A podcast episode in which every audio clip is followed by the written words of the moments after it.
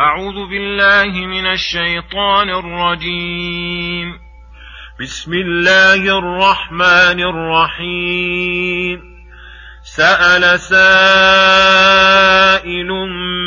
بعذاب واقع.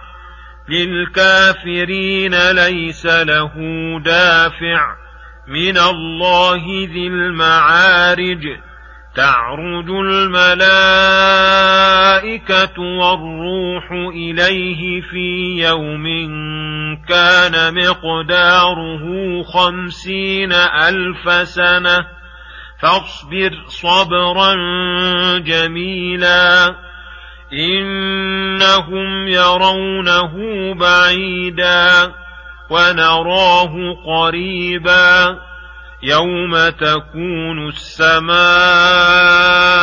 كالمهل وتكون الجبال كالعهن ولا يسأل حميم حميما يبصرونهم يود المجرم لو يفتدي من عذاب يومئذ ببنيه وصاحبته وأخيه وفصيلته التي تؤويه ومن في الأرض جميعا ثم ينجيه كلا إنها لظى نزاعة للشوى تدعو من أدبر وتولى وجمع فأوعى.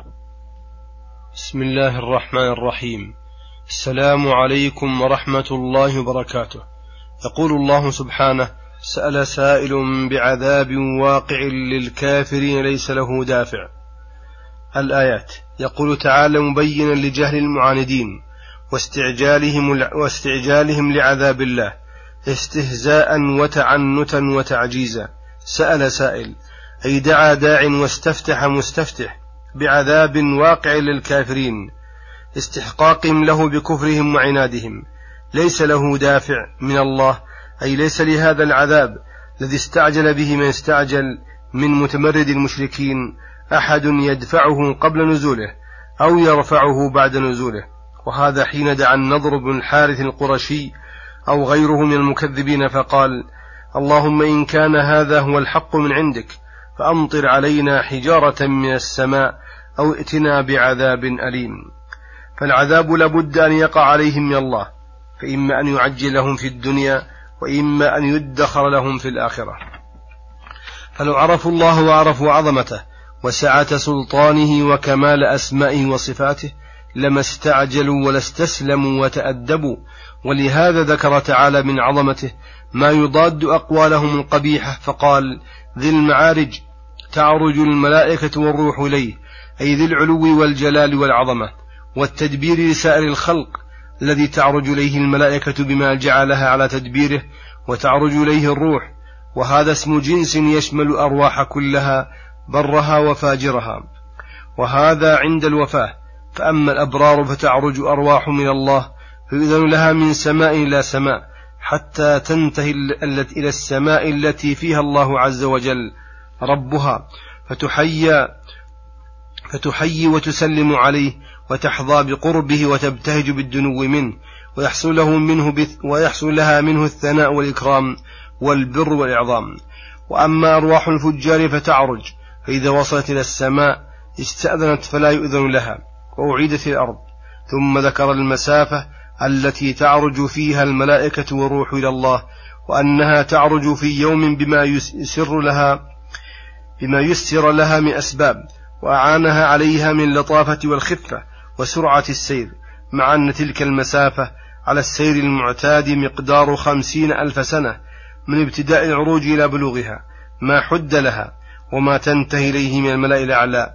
فهذا الملك العظيم والعالم الكبير علويه وسفليه جميعه قد تولى خلقه وتدبيره العلي الأعلى فعلم أحوالهم الظاهرة والباطنة ومستقرهم ومستودعهم وأوصلهم من رحمته وبره وإحسانه ما عمهم وشملهم وأجرى عليهم حكمه القدري وحكمه الشرعي وحكمه الجزائي فبؤسا لأقوام جهلوا عظمته ولم يقدروه حق قدره فاستعجلوا بالعذاب على وجه التعجيز والامتحان وسبحان الحليم الذي أمهلهم وما أهملهم وآذوه فصبر عليهم وعافاهم ورزقهم. هذا أحد احتمالات في تفسير هذه الآية الكريمة فيكون هذا العروج والصعود في الدنيا لأن السياق الأول يدل عليه. ويحتمل أن هذا في يوم القيامة وأن الله تعالى يظهر لعباده في يوم القيامة من عظمته وجلاله وكبريائه ما هو أكبر دليل على معرفته مما يشاهدونه من عروج الأملاك وأرواح صاعدة ونازلة بالتدابير الإلهية والشؤون الربانية في يوم كان مقداره خمسين ألف سنة من طوله وشدته لكن الله تعالى يخففه على المؤمن. فقوله فاصبر صبرا جميلا اصبر على دعوتك لقومك صبرا جميلا لا تضجر فيه ولا ملل. فاستمر على أمر, أمر الله وادع عباده إلى توحيده ولا يمنعك عنهم ما ترى من عدم انقيادهم وعدم رغبتهم فإن في الصبر على ذلك خيرا كثيرا. إنهم يرونه بعيدا ونراه قريبا. الضمير يعود إلى البعث الذي فيه عذاب السائلين بالعذاب. أي إن حالهم حال منكر له والذي غلبت عليه الشقوة والسكرة حتى تباعد جميع ما أمامه من البعث والنشور. والله يراه قريبا. لأنه رفيق حليم لا يعجل ويعلم أنه لا بد أن يكون وما هو آت فهو قريب. ثم ذكر أهوال ذلك اليوم وما فيه فقال يوم تكون السماء إلى قوله فأوعى. أي يوم القيامة الذي تقع فيه هذه الأمور العظيمة تكون السماء كالمهل وهو, وهو الرصاص المذاب من تشققها وبلوغ الهول منها كل مبلغ. وتكون الجبال كالعهن وهو الصوف المنفوش ثم تكون بعد ذلك هباء منثورا فتضمحل.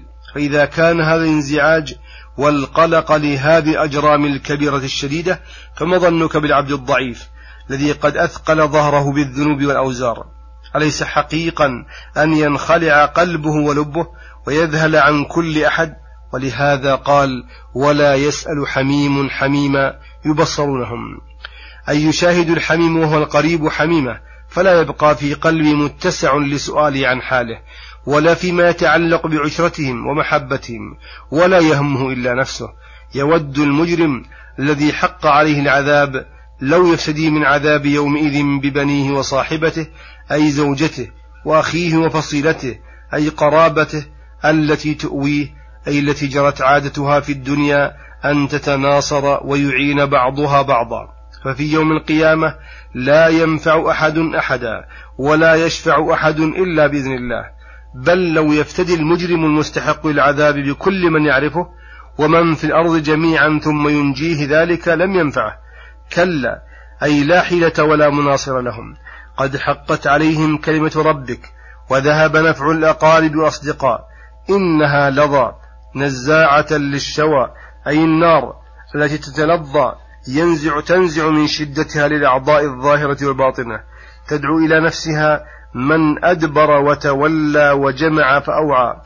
أي أدبر عن اتباع الحق وأعرض عنه فلا غرض له فيه وجمع الأموال بعضها فوق بعض وأوعاها فلم ينفق منها ما ينفعه ويدفع عنها النار ويدفع عنه النار. فالنار تدعو هؤلاء إلى نفسها وتستعد لالتهابهم. وهذا الوصف للإنسان من حيث هو وصف طبيعته أنه هلوع. صلى الله وسلم على نبينا محمد وعلى آله وصحبه أجمعين. والسلام عليكم ورحمة الله وبركاته.